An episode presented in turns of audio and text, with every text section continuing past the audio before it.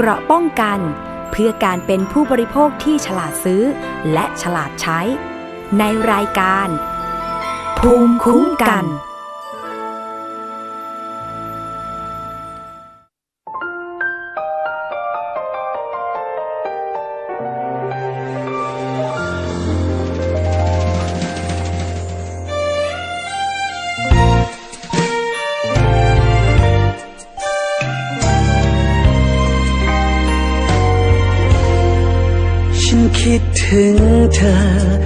แต่หัวค่ำจนอุตสาห์สางจนอุตสาห์สาด้วยเกิดความรัก ผุดขึ้นที่กลางวางหัดไทยวางหาไทยพอ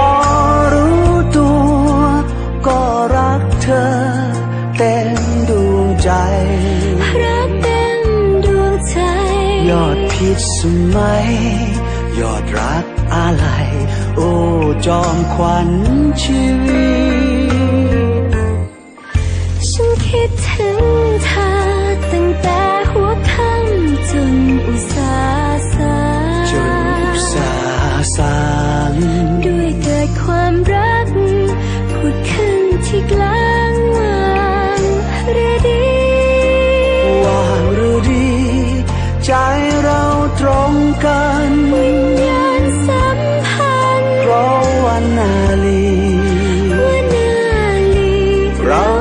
รักพักดี ร้อยวิญญาณชีวิตที่วันนา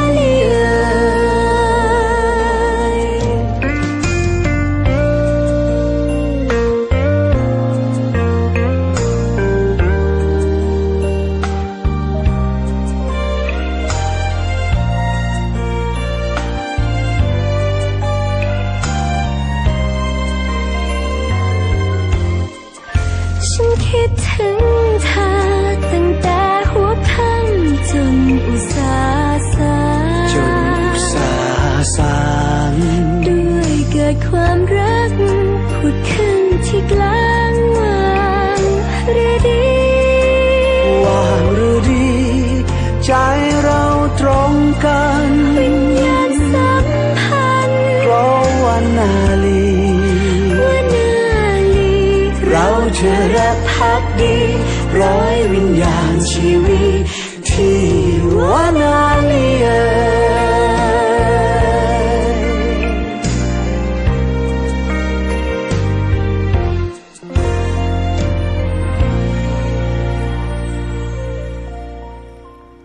สวัสดีค่ะคุณผู้ฟังค่ะต้อนรับเข้าสู่รายการภูมิคุ้มกันรายการเพื่อผู้บริโภคกับดิฉันชนาทิพไพรพงศ์นะคะ ที่วิทยุไทย PBS www.thaipbsradio.com ค่ะเอาละค่ะช่วงนี้นะคะมีประเด็นที่เกี่ยวข้องกับผู้บริโภคอีกหนึ่งประเด็นเรื่องของโทรศัพท์หัวเว่ยการหารือกันคือฝ่ายผู้ใช้โทรศัพท์หัวเว่ยรุ่นเมด9และเมด9 Pro กว่า 20 คน ที่เดินทางไปร้องเรียน ที่สำนักงานคณะกรรมการคุ้มครองผู้บริโภคหรือสคบกรณีที่ซื้อโทรศัพท์ หัวเว่ยรุ่นเมด9และเมด9 Pro แต่มีหน่วยความจำไม่ตรงตามที่โฆษณาระบุไว้ คือหน่วยความจำ2.1 ซึ่งจากการทดสอบของผู้ร้องเรียนก่อนหน้านี้เนี่ย ก็พบว่าโทรศัพท์หัวเว่ยรุ่นเมด9และเมด9 Pro ที่ใช้อยู่ มีหน่วยความจำ2.0ทำให้ผู้ร้องเรียนเนี่ยกังวลเรื่องความเร็วของเครื่อง และระบบความปลอดภัย รวมทั้งการโฆษณาสินค้าของบริษัทหัวเว่ยที่ระบุถึงหน่วยความจำ 2.1 เป็นส่วนสำคัญ ที่ทำให้ผู้ร้องเรียนนั้นตัดสินใจซื้อโทรศัพท์รุ่นนี้ หลังจากนั้นนะคะ ทางสคบก็ได้มีการออกหนังสือเชิญ ให้ผู้บริหารของบริษัทหัวเว่ยประเทศไทย เข้าให้ข้อมูล ซึ่งก็ได้มีการนำโทรศัพท์ รุ่นเมด9และเมด9 Pro เนี่ยไปทดสอบ ที่สคบเมื่อวานนี้ด้วยนะคะแต่ว่าเราจะไปฟังผู้ร้องเรียนกันก่อนค่ะว่าสาเหตุที่มาร้องเรียนที่สคบเพราะอะไรไปฟังกันค่ะก็จากที่หัวเว่ยเขาแถลงการออกมานะครับคือเขายึดที่ตัวมาตรฐานของตัวเครื่องของเขาเป็นหลักนะครับอย่างที่ข้อสงสัยในกรณีที่ว่าเป็น ROM UFS 2.0 หรือ 2.1 นะครับทางเขายืนยันว่าสินค้าของเขาทุกชิ้นผ่านมาตรฐานของ 2.1 นะครับขอใช้คำว่าผ่านมาตรฐานถึง2.1นะครับส่วนเรื่อง speed ความเร็วในการทำงานที่มีข้อสงสัยว่าทำไมบางเครื่องได้แค่ 500 บางเครื่องได้ 800 เนี่ยอ่าทางหัวเว่ยก็ยังยืนยันว่า standard ของตัว 2.1 คือที่ระดับ 500 ตรงนั้นคือผ่านมาตรฐานที่หัวเว่ยยอมรับได้ครับผมส่วนที่เกินไปจากนั้นโชคดีโชคดีก็คือเหมือนกับว่ามันเกินจากมาตรฐานแล้ว ถ้าเกินไป ใช่ครับถ้าเกินไปก็ถือว่าโชคดีไป ก็ถือว่าโอเคลัคกี้แต่อย่างน้อยๆ คือเขาผ่านมาตรฐาน สินค้าของเขา คือเขาเน้นย้ำว่าเขาผ่านมาตรฐานตอนนั้นตอนนี้ยังไม่มีครับ คือได้อยู่ในระดับระดับมาตรฐานจริง ๆ แค่มาตรฐานเลยไม่มีสิทธิ์ได้สูงกว่ามาตรฐาน ส่วนคนที่ได้สูงกว่ามาตรฐานก็คือก็ก็ก็ก็คุณได้สูงกว่า คุณจะไม่พอใจได้ยังไงในเมื่อคุณได้สูงกว่ามาตรฐานแล้ว ส่วนคนที่ได้แค่น้อยคุณได้มาตรฐานแล้วนะคุณคุณเราก็ไม่ผิด เพราะว่ามันคือมาตรฐานที่เรายอมรับได้ ประมาณนี้ โดยรวมพอใจไหมผู้บริโภคยังไม่ค่อยโอเคเท่าไหร่ครับ โดยส่วนตัวนะครับ เพราะว่าคือผมเสียเงินในราคาเท่ากันนะครับ คนหนึ่งได้สินค้าที่วิ่งความเร็วที่ 500 อีกคนหนึ่งเสียเสียเงินเท่ากันเลย รุ่นเดียวกันแบบเดียวกันทุกอย่าง แต่วิ่งได้ที่ 800 ระหว่าง 500 กับ 800 เนี่ย ค่าความแตกต่างกันมันค่อนข้างสูงมาก เกือบเกือบจะเท่าตัว ทั้งทั้งๆที่เราจ่ายเงินเท่าๆกัน อันนี้ยังไม่นับรวมของผู้บริโภคบางท่านที่ซื้อรุ่นสเปคที่สูงกว่า ซึ่งราคาเนี่ยแพงกว่ารุ่นรุ่นเมท9มันจะมีเมท9กับเมท9 Pro เมท9เนี่ยราคาที่ 23,900 บาท เมท9 Pro 27,900 บาท ลูกค้าเมท9 Pro ที่ซื้อเครื่องในราคา 27,900 บาท บางท่านทำสปีดในการวิ่งได้ช้ากว่าเครื่องที่ 23,900 บาท ซึ่งลูกค้าเสียเงินมากกว่า แต่เครื่องวิ่งได้ช้ากว่าอีกนะครับซึ่งส่วนเนี้ยเป็นสาเหตุที่ลูกค้าบางส่วนไม่พอใจว่าทำไมถึงเป็นแบบนี้อย่างตัวเลขของที่สุดที่นี่คือนักท่องเที่ยวแบบในการตัดสินใจในการเลือกซื้อมีส่วนด้วยครับมีมีส่วนสำคัญเลยครับ เพราะว่าค่า 2.0 2.1เนี่ยมันแตกต่างกันที่เทคโนโลยีเอ่อเทคโนโลยีในการผลิตตัว 2.0 เนี่ยอย่างที่ทางนักวิชาการที่ได้ให้ข้อมูลมาคือผลิตเริ่มพัฒนาเมื่อตอนปี 2013 แต่ตัว2,000เอ่อ2.1 เนี่ย เมื่อประมาณปี 2015 หรือ 2016นี้ผมไม่แน่ใจนะฮะนั่นคือเอาเทคโนโลยีเก่ามาพัฒนา ซึ่งการที่ใส่ในเทคโนโลยีเอาเทคโนโลยีเก่าลงมาใส่ในเครื่องที่ใหม่ แล้ว overclock หรือทำการตลาดทุกสิ่งทุกอย่างเพื่อให้เป็นเป็นแบบใหม่ มันมองถึงว่าคุณหลอกลวงผู้บริโภคหรือเปล่า ในการ present เวลาเปิดฉากขึ้นมา ทุกคนดูตลอด 800 โอเค มันอาจจะเป็นค่าสูงสุดของที่สามารถทำได้ แต่คุณอย่างในห้องเมื่อกี้ คุณบอกว่าเป็น CPU pure ซึ่ง CPU Kirin ตอนนั้นยังไม่มี Mate 9ผมผมขอถามหน่อยตรงๆ CPU คิริน960บรรจุในเบร9แต่คุณบอกว่าคุณทดสอบโดยการเพียวๆ แล้วที่อยู่ในนี้คืออะไร การที่จะขายของคุณต้องทดสอบจากที่มันลงดีไว้แล้วหรือเปล่า หรือถ้าเกิดทดสอบแค่ CPU ใครก็ทำได้ เป็นพันก็ทำได้ แค่นั้นเอง คือมันเป็นปัจจัยเด่นก็คือ โฆษณาของคุณเกินจริงไปหรือไม่ โฆษณาของคุณชักชวนให้ผู้บริโภค ตัดสินใจซื้อสินค้าของคุณ ในราคาที่ไม่เท่ากัน แต่ได้ไม่เท่ากัน เช่นเดียวกัน ราคาสูงอาจจะได้ต่ำกว่าราคาต่ำราคาต่ำอาจจะได้มากกว่าราคาสูง ซึ่งอันนี้ผู้บริโภคไม่โอเค คือถ้าเกิดคุณ mark ไว้เงี้ย เท่านี้นะ เท่านี้นะ เท่านี้นะ หรือคุณเขียนว่ามาตรฐานเท่าไหร่ในดอกจันโอเคยอมรับได้ เพราะอย่างในห้องพูดถึง maximum กับมาตรฐานชนกันอยู่อย่างเงี้ย ไม่มีวันจบสิ้น เพราะคุณไม่ได้แจ้งตั้งแต่แรก เหมือนกรณีของแบรนด์แบรนด์อื่น จะแจ้งแต่แรก แต่นี่ไม่ได้แจ้ง นั่นคือประเด็น ที่มีการถกเถียงกันจนถึงทุกวันนี้ ซึ่ง 2.1 ที่หมอเว่ยบอกว่า 2.1 เราไม่สามารถพิสูจน์ได้แท้จริงว่า 2.1 หรือเปล่าณตอนนี้ อาจจะเป็น 2.0 เราเอาไปเพิ่มเข้ามาให้เป็น 2.1 ซึ่งมันต่างกันแค่ 3 ตัว อย่างที่เขาบอกเฮลอะไรแล้วก็ระบบเจาะเข้าไปความปลอดภัย ซึ่ง ทีลินหัวเว่ยบอกว่าในส่วนเนี้ยเขาไม่จำเป็นต้องใช้ แต่ถามผู้บริโภคหรือเปล่าว่าเขาจำเป็นไหมแค่นั้นเองค่ะนั่นคือเสียงของผู้บริโภคนะคะบางส่วนที่ระบุถึงสาเหตุที่จะต้องมาร้องเรียนเกี่ยวกับโทรศัพท์หัวเว่ยรุ่นเมด9และเมด9 Pro เพราะว่าหน่วยความจำไม่ตรงตามที่โฆษณาระบุไว้นะคะ คือมีคำว่ามาตรฐานและมีคำว่า maximum หรือสูงสุดเนี่ยมาเกี่ยวข้องนะคะก็เลยงงสิคะคุณผู้ฟัง ถ้าเป็นเราเนี่ยเวลาจะไปเลือกซื้อ โทรศัพท์เราก็ต้องถามพนักงงานขาย ใช่ไหมคะว่า เครื่องนี้รุ่นนี้ได้ความเร็วเท่าไหร่ ได้ความจุเมมโมรีเท่าไหร่ ใช่ไหมคะ ถ้าเราได้รับคำอธิบาย แบบนั้นแล้วเราก็ย่อมเข้าใจแบบนั้น นี่ยิ่งมีการระบุว่าความความเร็วเนี่ยจะได้ถึง 2.1 มันย่อมจะดีกว่า 2.0 แน่นอน แต่ปรากฏว่า เครื่องบางเครื่อง 2.0 ทำงานได้เร็วกว่า 2.1 เพราะฉะนั้นคนที่จ่ายในระบบปฏิบัติการที่ 2.1 เนี่ยนะคะ ซึ่งแพงกว่าเนี่ยก็ย่อมไม่พอใจใช่ไหมคะ อันนี้ก็เลยเป็นข้อถกเถียงกันทำให้นำมาสู่การร้องเรียน แล้วก็การนำ โทรศัพท์ ไปพิสูจน์กัน ต่อหน้าทั้งเจ้าหน้าที่ของสคบผู้ประกอบการแล้วก็ผู้บริโภคนะคะซึ่งหลักการของสคบในการดำเนินการเมื่อมีผู้มาร้องเรียนแบบนี้ จะมีการดำเนินการอย่างไรค่ะ ไปฟังเสียงของคุณพิคเนตตะปวงรองเลขาธิการสคบค่ะ ทางบริษัทนะครับได้เข้ามาชี้แจงกรณีอ่มีการร้องเรียนนะครับ เรื่องของ สเปคของอโทรศัพท์มือถืออยี่ห้อหัวเว่ยนะครับทางทางตามที่สำนักงงานได้มีหนังสือเชิญเข้าไป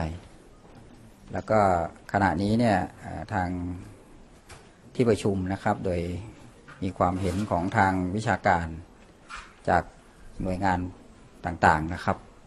ที่จะขอให้มีการทดสอบนะครับ ทดสอบโดยใช้เครื่องของ บริษัทหนึ่งเครื่องนะครับที่มีการทดสอบกัน แล้วก็ยังมีจะขอความอนุเคราะห์จากทางผู้ร้องนะครับนำเครื่องของผู้ร้องเนี่ยนะโดยการสุ่มแรนดอมประมาณ 3 เครื่องเข้าไปทดสอบ ตามแนวทางที่คณะที่ประชุมทางวิชาการได้กำหนดก็คือจะทดสอบเรื่องของลอม แล้วก็เรื่องของแรมสองสองตัวครับ คืออย่างนี้นะครับทางบริษัทเนี่ยเขาชี้แจงมาอย่างนี้ ผมก็เอามาอธิบายให้สื่อมวลชนเข้าใจว่าเขาอธิบายอย่างนี้ ส่วน ว่าคำอธิบายของเขาเนี่ยจะเป็นในทางกฎหมายที่ถูกต้องหรือไม่เนี่ยทางสำนักงานขอเวลาในการตรวจสอบเอกสารโฆษณาทั้งหมดที่เขาเอามาชี้แจงนะครับผลของสเปคที่ท่านว่า ผมของข้อความที่เขาเขียนนะครับก็จะเสนอคณะกรรมการบริการโฆษณาในการวิจัยต่อไปครับ ถ้าถ้าไม่ตรงตามโฆษณาเป็นความผิดตามโฆษณาก็มีโทษนะครับ ฐานโฆษณาที่ไม่เป็นธรรมสำหรับผู้บริโภคนะครับมีโทษจำคุกไม่เกิน 6 เดือนปรับไม่เกิน 50,000 บาทหรือทั้งจำทั้งปรับครับ ค่ะ ก่อนหน้านี้นะคะมีรายงานว่า CEO ของหัวเว่ยเนี่ย ออกจดหมายถึงพนักงานในบริษัท ให้ชี้แจงการถอดโฆษณาหน่วยความจำเมด9ออกจากเว็บไซต์ เพื่อที่จะตรวจสอบให้แน่ใจว่าเมด9ทุกเครื่องใช้หน่วยความจำ2.1 จริง เมื่อตรวจสอบเสร็จสิ้นแล้วก็จะนำไปลงโฆษณาที่หน้าเว็บไซต์อีกครั้ง ส่วนการชดเชยลูกค้า ตอนนี้ยังไม่มีมาตรการอะไรออกมา หรือว่าแม้แต่การเรียกเก็บเครื่องคืนทั้งหมด แต่จะตั้งหน่วยรับฟัง ปัญหาของลูกค้าแทนน่ะนะคะ แต่ว่าหลังจากที่ผู้บริโภคร้องเรียน สคบออกหนังสือเชิญหัวเว่ยไปชี้แจง และก็มีการสุ่มนำเครื่องของผู้บริโภค 3 เครื่อง แล้วก็เครื่องของบริษัทหัวเว่ยเนี่ยไปทดสอบ พร้อมกันที่สำนักงงานสคบนะคะ แล้วก็มีตัวแทนนักวิชาการที่เป็นกลางเข้าร่วมทดสอบด้วย ผลปรากฏว่า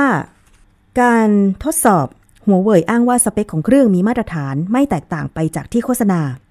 คำว่ามีมาตรฐานนะคะ คือผ่านมาตรฐานของหัวเว่ยแหละ แต่ว่าคำโฆษณาของผู้บริโภคบางคนที่ซื้อรุ่นความเร็ว 2.1 เนี่ย มันก็ยังมีข้อสงสัยอยู่ดี เพราะฉะนั้นไปฟังผลการทดสอบค่ะ จากทางด้านของตัวแทนจากคณะวิศวกรรมศาสตร์ พระจอมเกล้าเจ้าคุณฐานลาดกระบังนะคะ คุณอัครเดช วัชระผู้พงค์ค่ะ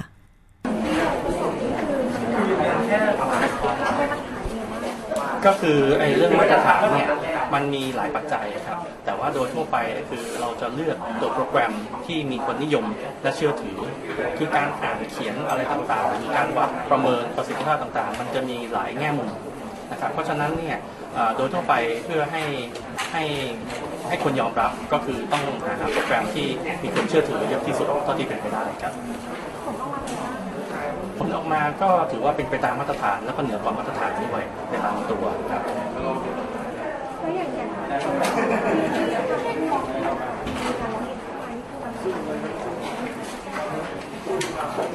การเรียนเข้ามานี่าเรียนเนี่ยแบ่งออกเป็นหลายประเด็น แต่โดยหลักๆก็คือว่าเกิดความ ไม่เสมอภาคกันในแง่ของสิ่งที่เขาจ่ายเงินเท่ากัน แล้วก็ได้ของที่ไม่เหมือนกันในมุมมองของเขาก่อน ในมุมมองของผู้บริโภค เพราะฉะนั้นเนี่ยข้อแรกก็คือถ้าผู้ถูกร้องเนี่ยทำตามมาตรฐานมาตรฐานอุตสาหกรรมจริงหรือเปล่าซซึ่งตรงนี้เนี่ยทางคณะกรรมการเอง โดยต่างๆนานาเนี่ยก็ต้องไปพิจารณาอีกทีหนึ่งแต่ณวันนี้เนี่ยก็คือมองแล้วว่าก็เป็นไปตามมาตรฐานนะครับ แต่ส่วนของอประเด็นที่ยังคงค้างไว้ในตัวสคบเองเนี่ยก็คือเรื่องเกี่ยวกับการโฆษณานะครับที่มีเชื่อมโยงเพื่อที่จะให้ตัดสินใจซื้อตัวโทรศัพท์นะครับตรงนั้นเนี่ยคงต้องรอคณะกรรมการอีกชุดหนึ่งในการพิจารณา ซึ่งตรงนี้ไม่เกี่ยวข้องเชิงเทคนิคซึ่งผมคงตอบให้ไม่ได้ ค่ะก็คงจะต้อง รอทางสำนักงานคณะกรรมการผู้บริโภคนะคะ ที่ให้เวลาบริษัทหัวเว่ยสองสัปดาห์ พิจารณาว่าจะมีมาตรการชดเชยให้ลูกค้าหรือไม่ และจะดำเนินการอย่างไร รวมทั้งขณะนี้จะตรวจสอบการโฆษณาของหัวเว่ยว่าเกินจริงหรือไม่นะคะ ถ้าหากผิดจริงก็จะมีโทษจำคุกไม่เกิน 6 เดือน ปรับไม่เกิน 50,000 บาท หรือทั้งจำทั้งปรับ โดยผู้บริโภคสามารถฟ้องร้องดำเนินคดีทางแพ่งต่อได้ ถ้าหากว่า ตรวจพบว่ามีการโฆษณาเกินจริงค่ะ ไปฟังความคิดเห็นของผู้บริโภคค่ะ หลังจากที่ทราบผลการทดสอบโทรศัพท์หัวเว่ยรุ่นเม Mate 9และเม Mate 9 Pro แล้วก็แนวทางการดำเนินการต่อไปค่ะณตอนนี้ทางหัวเว่ยกับทางสคบให้เวลา2องอาทิตย์ครับ ในการไปประมวลผล แล้วก็รูปแบบว่าจะออกมายังไง ซึ่งหัวเว่ยจะติดต่อทางสคบทีนึงแล้วทางสคบน่าจะมีการประกาศอ่าประชาสัมพันธ์ในทีแต่ว่าในส่วนตอนนี้ยังรออยู่ ท่านรองเนี่ยก็จะดำเนินเรื่องดำเนินเรื่องตามขั้นตอน ก็คือตรวจสอบในเรื่องของโฆษณาแล้วก็มีการฟ้องร้องต่อก็คือตรวจสอบในของส่วนโฆษณาตอนนี้ก็คือถ้าถามว่าเคลียร์หรือเปล่าทั้งหมดเคลียร์ไม่ทั้งหมด แต่เราก็ให้ความเห็นในส่วนของเขาและเรา ในการที่เขาจะไปพิจารณาว่ากันอีกทีในส่วนของตัวบทกฎหมายหรือความรู้สึกประมาณนั้นทีนี้แสดงว่า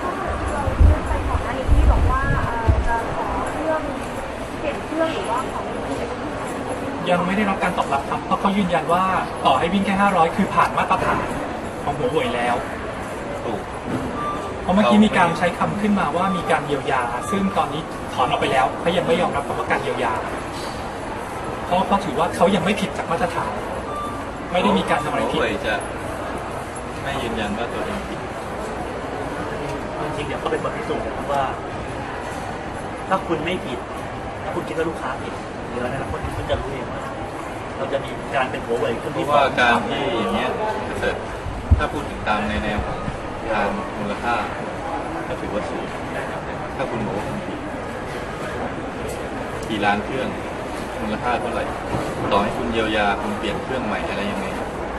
มันก็เป็นมูลค่า ซึ่งในนามของบริษัทใหญ่ๆเป็นสิ่งที่ยาก จุดที่เขาพลาดก็คือเขาเริ่มเริ่มมาแรกๆพลาดเลยเกิดตอนนั้นค่ะนั่นคือเสียงของผู้บริโภคนะคะที่ไปทดสอบหัวเว่ยรุ่น Mate 9และ Mate 9 Pro นะคะก็คงจะต้องรอหลังจากนี้อีกประมาณ 2 สัปดาห์ว่าอ่าทางหัวเว่ยจะให้คำตอบสคบเกี่ยวกับการดำเนินการ กรณีผู้บริโภคร้องเรียนตรงนี้ได้อย่างไร เพราะอย่างที่ผู้บริโภค กลุ่มนี้บอกไปนะคะว่าทางหัวเว่ยเองยังไม่ได้มีการเอ่ยคำว่า จะเยียวยาอย่างไรกับผู้บริโภคที่ซื้อเมด9และเมด9 Pro ไป แล้วก็ความเร็วไม่ตรงตามที่โฆษณา ในเครื่องโทรศัพท์ของเราเนี่ยค่ะ มันก็จะมีข้อมูลเกี่ยวกับโทรศัพท์ ซึ่งการคาดหวังของผู้บริโภคเมื่อซื้อโทรศัพท์รุ่นไหนไปก็ตาม ก็ย่อมต้องคาดหวังว่า ประสิทธิภาพเนี่ยจะตรงตามที่ โฆษณาและระบุไว้ในเครื่อง ใช่ไหมคะ ดิฉันเองก็ยอมรับว่าใช้โทรศัพท์หัวเว่ยแต่ไม่ใช่รุ่น Mate 9และ Mate 9 Pro พอมาดูรายละเอียดในโทรศัพท์ของตัวเองเนี่ยนะคะ มันก็จะมีบอกทั้งหมดเลย หมายเลขรุ่น หมายเลขเวอร์ชั่นระบบปฏิบัติการนะคะแล้วก็ CPU ของอะไรแรมเท่าไหร่ ใช่ไหมคะ ที่เก็บข้อมูลโทรศัพท์ ความละเอียด ความปลอดภัย สถานะเวอร์ชัน kernel แล้วก็เวอร์ชัน baseband ซึ่งถ้าเป็นรุ่นอื่นๆ ก็คงจะคล้ายๆกัน แต่ว่ามันจะต่างกันที่หน่วยความจำและระบบปฏิบัติการรวมถึงความเร็ว เป็นอันเข้าใจกันว่า ถ้ามีการพัฒนาเรื่องของระบบปฏิบัติการ และความเร็วของเครื่องประสิทธิภาพดีเนี่ยย่อมราคาสูง อันนี้เป็นอันเข้าใจได้ว่า ยอมจ่ายแพงแล้วทำไมประสิทธิภาพ ไม่เท่ากันนะคะ เดี๋ยวจะต้องรอผลอีกประมาณ 2 สัปดาห์ต่อไป แล้วจะนำมารายงานให้คุณผู้ฟังได้ทราบกันต่อค่ะ เอาละช่วงนี้พักกันครู่หนึ่งฟังเพลงแล้วเดี๋ยวช่วงหน้ามีเรื่องของคำพิพากษากรณี รถของบริษัทเปรมประชาที่ประสบอุบัติเหตุ ว่าจะจ่ายชดเชย เยียวยาผู้โดยสารอย่างไร แล้วรวมถึงนานาสาระด้วยอีกสักครู่กลับมาฟังกันค่ะ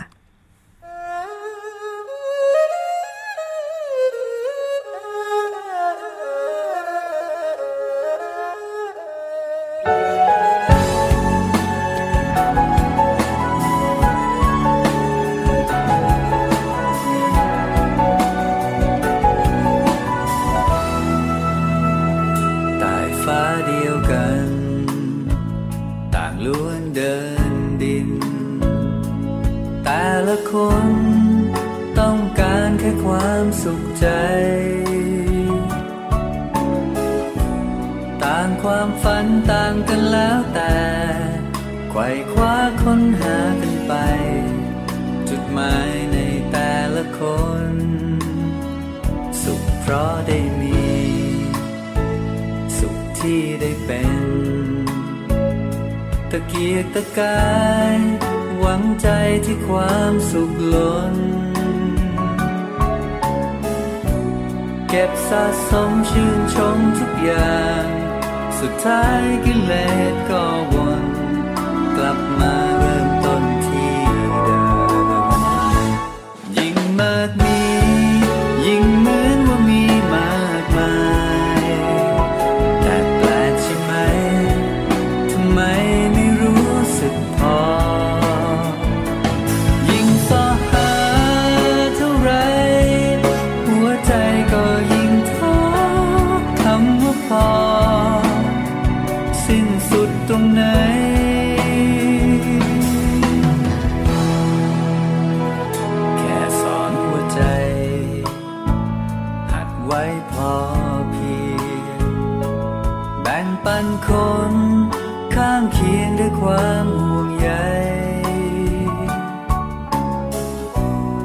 ตันยูตอบแทนทุกสิ่ง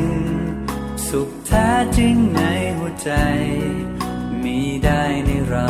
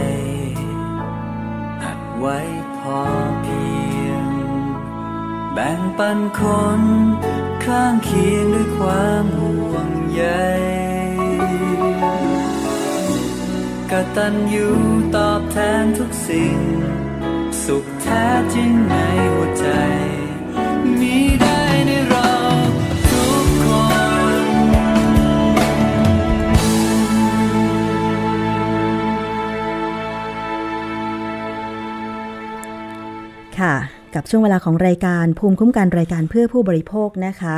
ทางวิทยุไทย PBS www.thaipbsradio.com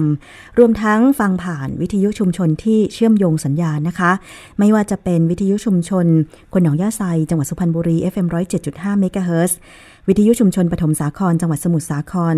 FM 106.25เมกะเฮิรตซ์วิทยุชุมชนคนเมืองลี้จังหวัดลำพูน FM 103.75เมกะเฮิรตซ์วิทยุชุมชนวัดโพธิ์บัลลังก์จังหวัดราชบุรี FM 103.75เมกะเฮิรตซ์วิทยุชุมชนเทศบาลทุ่งหัวช้างจังหวัดลำพูน FM 106.25เมกะเฮิรตซ์วิทยุชุมชนคนเขาวงจังหวัดกาฬสินธุ์ FM 89.5เมกะเฮิรตซ์นะคะ สำหรับวิทยุชุมชนไหนต้องการจะเชื่อมโยงสัญญาณ เพิ่มเติมเรายินดีนะคะ เชื่อมโยงสัญญาณฟรีไม่มีค่าใช้จ่ายแต่อย่างใดค่ะ และถ้ามีประเด็นข้อมูลข่าวสาร ในพื้นที่ของคุณก็สามารถที่จะส่งข่าวคราวมาถึงเราได้นะคะ ยินดีที่จะเป็นสื่อกลางนำเสนอเรื่องต่างๆ ผ่านรายการ นอกจากจะมีภูมิคุ้มกันแล้วก็ยังมีรายการอื่น ๆ อย่างเช่น ช่วง8นาฬิกาถึง9นาฬิกาก็จะมีรายการสวัสดีประเทศไทยนำเสนอข้อมูลข่าวสารที่อัปเดต ให้ได้ฟังกัน แล้วก็มีรายการหลังไม่ในสนามข่าวที่ผู้สื่อข่าวของไทย PBS หลายๆ ฝ่ายเนี่ยนะคะ จะมาพูดคุยเบื้องหลังการทำข่าว ข้อมูลรายละเอียดที่ยังไม่ถูกนำเสนอทางหน้าจอไทย PBS อันนี้ติดตามกันได้นะคะ บ่ายโมงถึง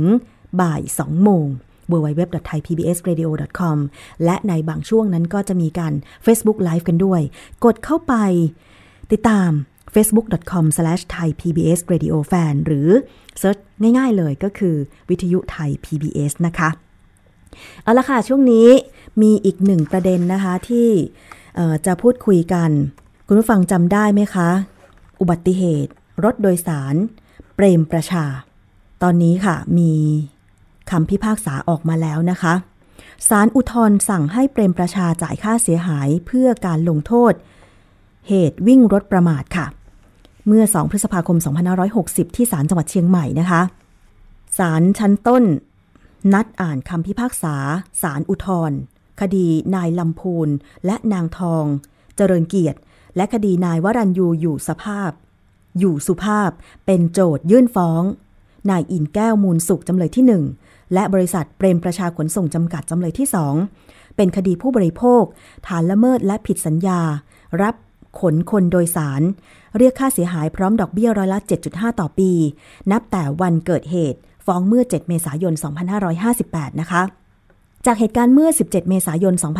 2557 กรณีรถโดยสารประจำทางของบริษัทเปรมประชาขนส่งจำกัด พลิกคว่ำที่อำเภอฮอดจังหวัดเชียงใหม่ เป็นเหตุให้นายวรัญยูอยู่สุภาพ บาดเจ็บสาหัส และบุตรสาวของนายลำพูนนางทองเจริญเกียรติเสียชีวิตเหตุครั้งนี้มีผู้เสียชีวิตรวม 5 ราย และบาดเจ็บมากถึง 61 ราย โดยหลังการสืบข้อเท็จจริงพบว่า รถโดยสารคันเกิดเหตุไม่ได้ทำประกันภัยภาคสมัครใจ และบริษัทเปรมประชาขนส่ง ที่ให้บริการอยู่ อยู่ระหว่างการถูกฟ้องล้มละลายด้วยสำหรับคดีนี้ศาลชั้นต้นได้พิพากษาเมื่อวันที่ 25 ธันวาคม 2558 ให้นายอินแก้วมูลสุขจำเลยที่ 1 มีความผิดฐานขับรถโดยประมาท เป็นเหตุให้ผู้อื่นบาดเจ็บและเสียชีวิต และบริษัทเปรมประชาขนส่งจำกัดจำเลยที่ 2 นายจ้างต้องร่วมรับผิดกับลูกจ้างด้วย และให้ร่วมกันรับผิดชอบ ชดใช้ ค่าเสียหายให้นายลำพูนนางทองเจริญเกียรติ และนายวรัญยูอยู่สุภาพ และต่อมาบริษัทเปรมประชาขนส่งจำกัด ยื่นอุทธรณ์คำพิพากษานะคะ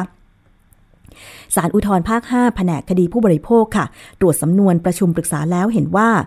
บริษัทเปรมประชาขนส่งจำกัดประกอบกิจการขนส่ง คนโดยสาร อันเป็นกิจการที่ต้องรับผิดชอบต่อชีวิต ทรัพย์สินและความปลอดภัยของสาธารณชน ประกอบกับเหตุครั้งนี้เกิดจากนายอินแก้วมูลสุขลูกจ้างของบริษัท ที่ขับรถโดยสาร รับผู้โดยสารเกินอัตราบรรทุกที่กฎหมายกำหนด ขับรถประมาทด้วยความเร็วสูง ลงทางโค้งเนินเขา โดยปราศจากความระมัดระวังทำให้เกิดอุบัติเหตุ มีผู้ได้รับบาดเจ็บและเสียชีวิตเป็นจำนวนมาก ทั้งที่สามารถป้องกันได้ จึงถือว่าเป็นการกระทำโดยประมาทเลินเล่ออย่างร้ายแรง ไม่นำพาต่อความเสียหายที่จะเกิดแก่ผู้บริโภค ตามมาตรา 42 แห่งพระราชบัญญัติ วิธีพิจารณา คดีผู้บริโภค พุทธศักราช 2551 ซึ่งบริษัทเปรมประชาขนส่งจำกัด ผู้ประกอบธุรกิจต้องรับผิดชอบด้วย พิพากษาแก้เป็นว่าให้บริษัทเปรมประชาขนส่งจำกัดกับพวก ร่วมกันชำระเงินแก่นายลำพูนและนางทองเจริญเกียรติ รวมเป็นเงิน1ล้าน3 0,000 บาท และชำระเงินให้กับนายวรัญยูอยู่สุภาพเป็นเงิน 186,740 บาท ให้กับบริษัทเปรมประชาขนส่งจำกัดจ่ายค่าเสียหายเพื่อการลงโทษ ให้กับนายลำพูนนางทองเจริญเกียรติ และนายวรัญยูอยู่สุภาพอีกรายละ 50,000 บาท พร้อมดอกเบี้ยอัตราร้อยละ 7.5 ต่อปี นับถัดจากวันฟ้องเป็นต้นไปจนกว่าจะชำระเสร็จ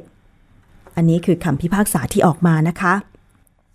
มาดูในส่วนของผู้เสียหายกันบ้างค่ะ นายลำพูนเจริญเกียรติซึ่งสูญเสียลูกสาวจากอุบัติเหตุของรถเปรนประชาครั้งนี้ ได้กล่าวบอกว่าเกือบ 3 ปีแล้วตั้งแต่เกิดเหตุ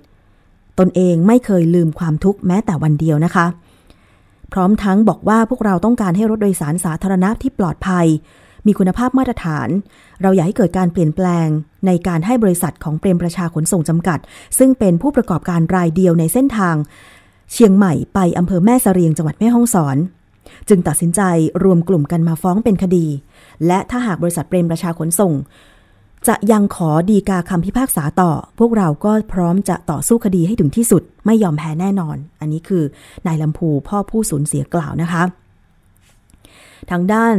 คุณคงศักดิ์ชื่นไกลราช ผู้ประสานงานโครงการ รถโดยสารปลอดภัย มูลนิธิเพื่อผู้บริโภคก็บอกว่า ภายหลังฟังคำพิพากษาในครั้งนี้เนี่ยก็รู้สึกพอใจกับคำตัดสินของศาลอุทธรภาค 5 ที่ศาลอุทธรเห็นถึงพฤติกรรมประมาทเลินเล่ออย่างร้ายแรงของผู้ประกอบธุรกิจ ที่ไม่นำพาต่อความเสียหายที่จะเกิดแก่ผู้บริโภค จนมีคำพิพากษาเชิงลงโทษในครั้งนี้ค่ะ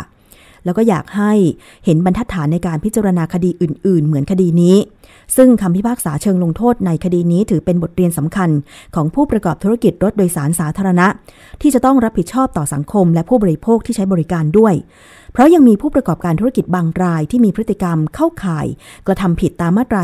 42 แห่งพรบวิธีพิจารณาคดีผู้บริโภค พุทธศักราช 2551 นี้อยู่นะคะ อันนี้เป็นอีกหนึ่งคดีที่มีคำพิพากษาในชั้นศาลอุทธรณ์ออกมา แต่ก็ยังไม่มีความคืบหน้าว่าจะดำเนินการในชั้นศาลอะไรต่อไปหรือไม่ ก็ยึดตามคำพิพากษาตรงนี้ไปก่อนนะคะ คุณผู้ฟัง เอาละค่ะ ช่วงนี้ไปดูกันที่ช่วงนานาสาระไปติดตามซิว่าวันนี้คุณยศพรพยุงสุวรรณจะนำเสนอประเด็นอะไรค่ะ นานา สาระ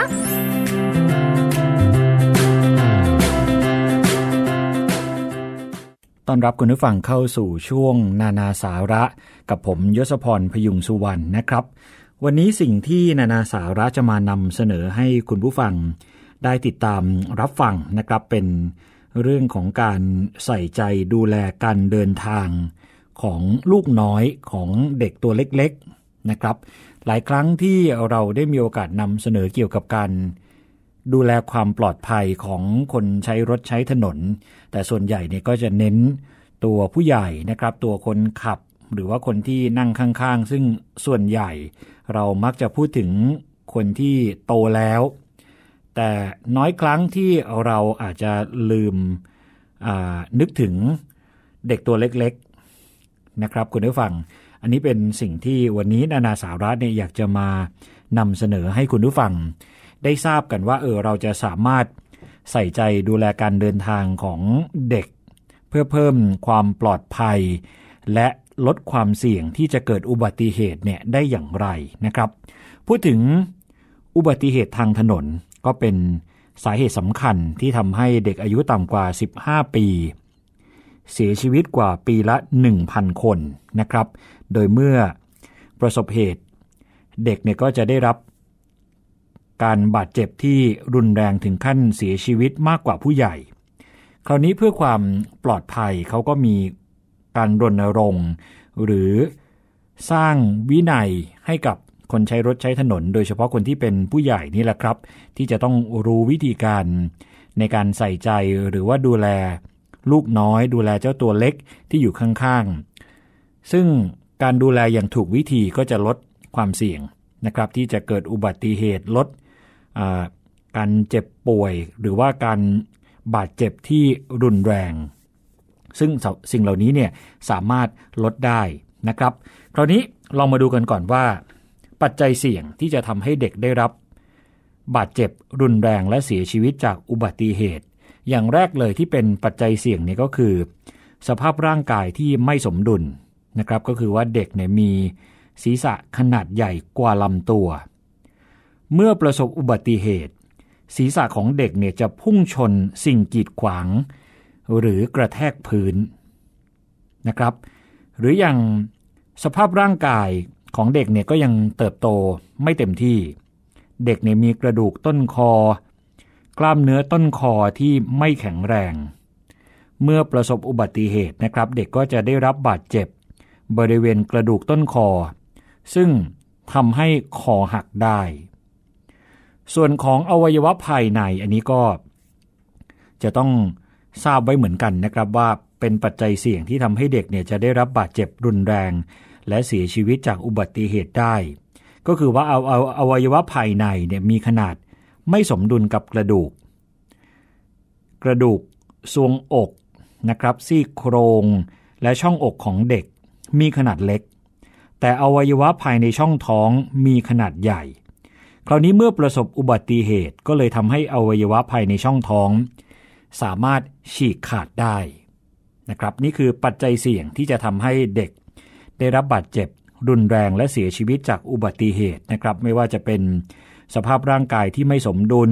สภาพร่างกายเติบโตไม่เต็มที่ และอวัยวะภายในมีขนาดไม่สมดุลกับกระดูก คราวนี้มาสู่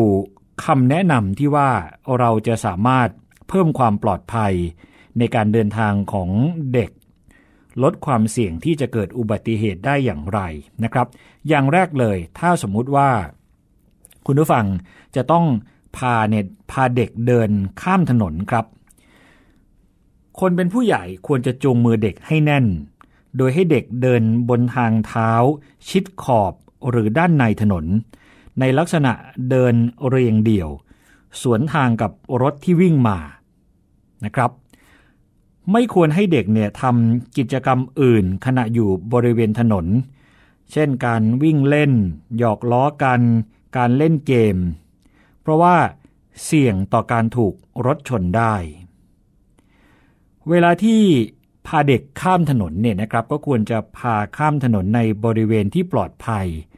ง่ายๆ ก็อย่างเช่น ทางม้าลาย สะพานลอย อุโมงค์ทางลอด บริเวณที่มีสัญญาณไฟจราจรสำหรับคนข้าม หรือมีเจ้าหน้าที่ตำรวจคอยอำนวยความสะดวกนะครับ หรืออย่างการพาเด็กรอข้ามถนนบนฟุตบาทเนี่ยควรจะมองให้รอบด้านนะครับเมื่อรถจอดสนิท หรือว่ารถอยู่ในระยะไกล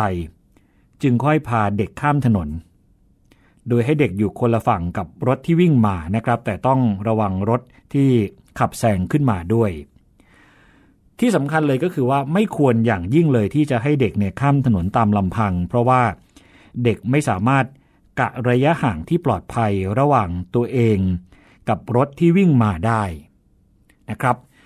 ไม่ควรพาเด็กวิ่งตัดหน้ารถในระยะกระชั้นชิด เพราะว่า ถ้าหากเด็กเสียหลักหรือสะดุดล้มเนี่ยอาจจะถูกรถชนได้นะครับ ไม่ควรพาเด็กข้ามถนนบริเวณที่มีสิ่งบดบัง เช่น ท้ายรถประจำทาง ปากซอยที่มีรถจอดขวาง เพราะว่าผู้ขับขี่เนี่ยอาจจะมองไม่เห็น ก็เลยอาจจะทำให้ถูกรถชนได้นะครับ นี่คือคำแนะนำสำหรับคนเป็นคุณพ่อคุณแม่เป็นผู้ใหญ่ที่จะพา เด็กเดินข้ามถนนนะครับ คราวนี้ถ้าจะนำเด็กโดยสารในรถยนต์ อันนี้ก็ต้องรู้ไว้เหมือนกันนะครับ ควรจะให้เด็กเนี่ยนั่งในที่นั่งนิรภัยสำหรับเด็กที่มีขนาดเหมาะสมกับวัย รูปร่าง น้ำหนัก และส่วนสูงของเด็ก โดยยึดติดไว้บริเวณเบาะด้านหลังรถ และคาดสายรัดที่นั่งนิรภัยให้กระชับลำตัวเด็ก นะครับ กรณีที่ไม่มีที่นั่งนิรภัยสำหรับเด็ก ควรให้เด็กนั่งบริเวณเบาะหลังรถ ค่อนไปด้านใดด้านหนึ่งนะครับ ไม่ควรให้เด็กนั่งบริเวณเบาะด้านหน้ารถ เพราะว่าถ้าเกิดอุบัติเหตุขึ้นมาเนี่ยเด็กจะได้รับอันตรายเพิ่มมากขึ้น กรณีที่นำเด็กโตโดยสารรถนะครับ คุณผู้ฟังควรจะให้เด็กคาดเข็มขัดนิรภัย พร้อมกับกดปุ่มล็อกประตู และกระจกอัตโนมัติ เพื่อป้องกันเด็กยื่นศีรษะ แขนขาออกไปนอกรถ ซึ่งทำให้ได้รับอันตราย ห้ามเด็ดขาดเลยนะครับสำหรับการนำเด็กเนี่ยนั่ง ซ้อนตักในขณะขับรถ เพราะอะไรก็เพราะว่า จะส่งผลต่อประสิทธิภาพในการขับรถ ถ้าประสบอุบัติเหตุขึ้นมาเนี่ยนะครับ เด็กก็จะกระแทกกับอุปกรณ์ภายในรถ หรือพุ่งออกนอกรถ ทำให้ได้รับบาดเจ็บรุนแรงถึงขั้นเสียชีวิตได้ หรืออย่างการนำเด็กโดยสาร ท้ายรถจักรยานยนต์ หรือว่าบนรถจักรยานยนต์ อันนี้ก็มีคำแนะนำเช่นเดียวกันนะครับ คุณผู้ฟังก็คือว่าไม่ควรนำเด็กเล็กเนี่ยโดยสาร รถจักรยานยนต์คือถ้าเป็นไปได้เนี่ยไม่ควรนำเด็กเล็กโดยสารรถจักรยานยนต์นะครับ เพราะว่า กระดูกต้นคอของเด็กเนี่ยยังไม่แข็งแรง ถ้าประสบอุบัติเหตุ เด็กจะได้รับบาดเจ็บรุนแรงถึงขั้นเสียชีวิตได้ กรณีที่นำเด็กเล็กโดยสารรถจักรยานยนต์ ควรใช้เป้ หรือถุงจิงโจ้นะครับที่สามารถรองรับน้ำหนักเด็กได้อย่างปลอดภัย เพื่อให้มีมือเนี่ยประคองลำตัวเด็ก และทรงตัวได้ดี ตรงนี้จะช่วยในการป้องกัน เด็กเนี่ยพลัดตกจากรถ กรณีที่ใช้ผ้าห่อตัวเด็กนะครับมีบางคนเหมือนกันที่ใช้ผ้าห่อตัวเด็กเนี่ยก็ควรจัดเก็บชายผ้าให้เรียบร้อย พร้อมกับเพิ่มความระมัดระวัง ไม่ให้ชายผ้าเนี่ยเกี่ยวเข้าไปในซี่ล้อหรือว่าโซ่รถ ซึ่งก็จะทำให้เกิดอุบัติเหตุได้ ควรให้เด็กสวมหมวกนิรภัยทุกครั้งนะครับที่โดยสารรถมอเตอร์ไซค์หรือว่ารถจักรยานยนต์ โดยหมวกนิรภัยเนี่ยต้องมีขนาดพอดีกับศีรษะของเด็ก คาดสายรัดคางให้กระชับ เพื่อป้องกันหมวกนิรภัยหลุดเวลาที่ประสบอุบัติเหตุ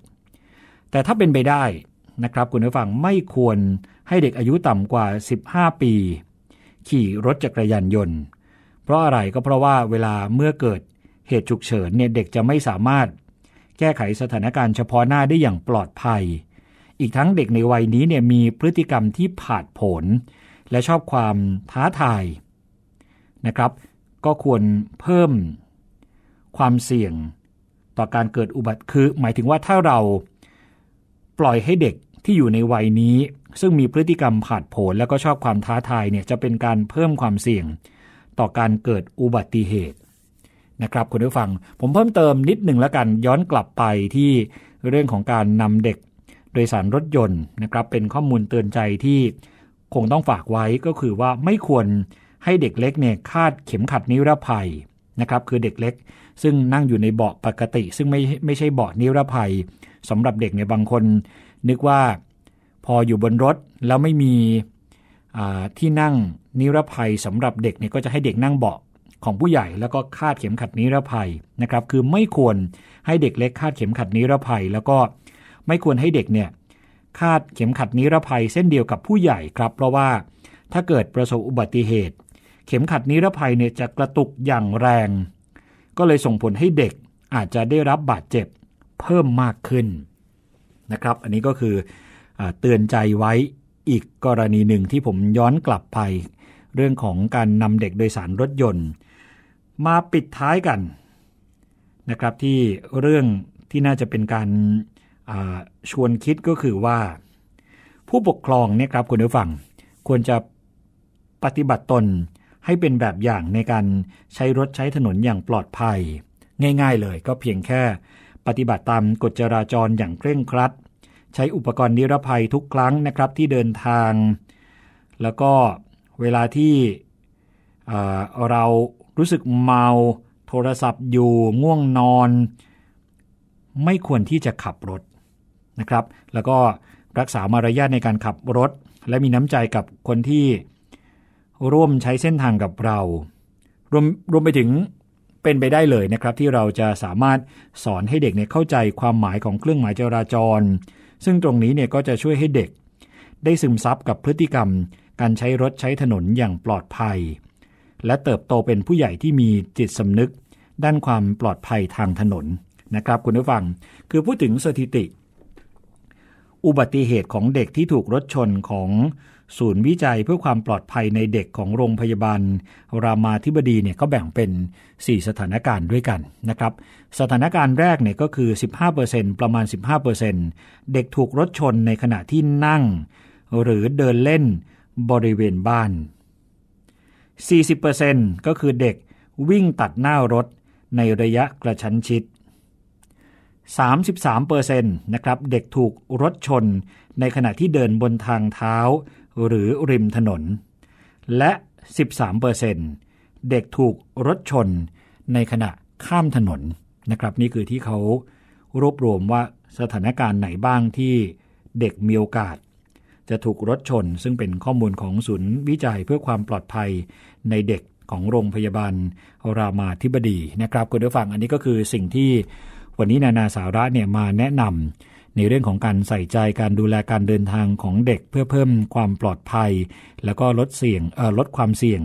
อุบัติเหตุที่จะเกิดขึ้นนะครับ เพราะว่าอย่างที่เรารู้กันว่าเมื่ออยู่บนท้องถนนเนี่ยไม่ใช่แค่คนเป็นผู้ใหญ่เท่านั้นที่จะใช้รถใช้ถนน ยังมีลูกน้อยยังมีลูกหลานที่ต้องเดินทางร่วมกับเราต้องนั่งอยู่ในรถคันเดียวกันนะครับ เพราะฉะนั้นคำแนะนำเหล่านี้เนี่ยเป็นประโยชน์อย่างยิ่ง ก็ไม่ใช่เพื่ออะไร ก็เพื่อลดความเสี่ยงที่จะเกิดอุบัติเหตุนะครับ หรือสมมุติว่าโชคไม่ดีจริง ๆ คือเกิดอุบัติเหตุ ก็จะลดความสูญเสีย หรือว่าลดความรุนแรงที่จะเกิดขึ้น กับตัวลูกหลานของเรา ไม่ต้องถึงขั้นเสียชีวิตนะครับ ก็เป็นคำแนะนำที่วันนี้ นานาสาระมานำเสนอให้คุณผู้ฟังได้ติดตามรับฟังกันครับ นานาสาระต้องขอขอบคุณข้อมูลดีๆนะครับจากจุลสารเพื่อส่งเสริมการเรียนรู้ ด้านการจัดการภัยพิบัติ ลดหยุดภัยของกลุ่มป้องกันและบรรเทาสาธารณภัย กระทรวงมหาดไทยครับ เราจะกลับมาพบกันใหม่ในช่วงนานาสาระ วันพรุ่งนี้ นะครับในรายการภูมิคุ้มกัน วันนี้ผมยศพรพยุงสุวรรณพร้อมกับทีมงานในรายการทุกคนนะครับ ต้องขอตัวลาไปก่อน สวัสดีครับนานาสาระ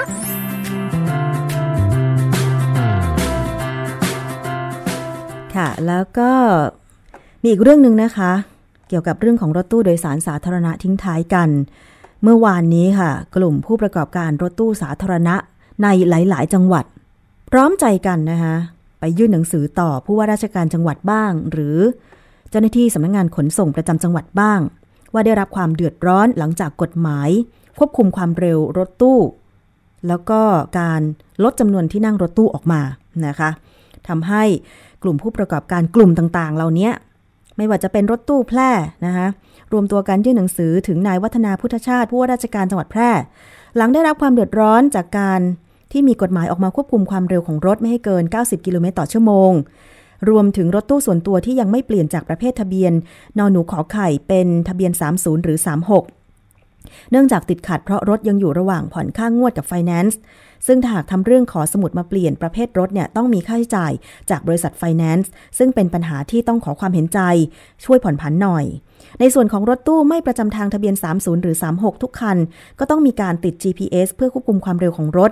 ซึ่งทุกคันก็พร้อมจะทำตามกฎหมายนะคะโดยนายบรรเทาศรีไทยจันทร์ ขนส่งจังหวัดแพร่ก็รับเรื่องและส่งต่อเพื่อแก้ไขต่อไป โดยกลุ่มผู้ประกอบการยื่นขอผ่อนผัน ให้ช่วยพิจารณาเพราะว่าการควบคุมความเร็วที่ 90 กิโลเมตรต่อชั่วโมง นั้นเกินไปนะคะแล้วก็ทำให้โดนใบสั่งกันเป็นจำนวนมากว่าอย่างนั้นเถอะนะคะแล้วก็รวมถึงการให้ผู้ประกอบการติด GPS ในรถเนี่ยก็เป็นนโยบายของรัฐบาล ที่กรมการขนส่งรับมาเพื่อป้องกันอุบัติเหตุ อันนี้เป็นคำชี้แจงของทางขนส่งจังหวัดนะคะในการชี้แจงกับผู้ประกอบการ ไม่เฉพาะที่จังหวัดแพร่เท่านั้นนะคะ มีทั้งผู้ประกอบการรถตู้ระยอง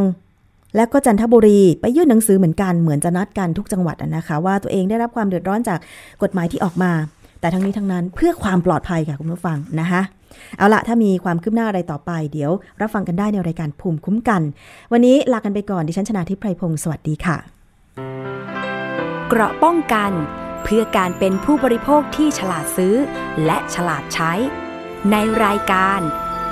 ภูมิคุ้มกัน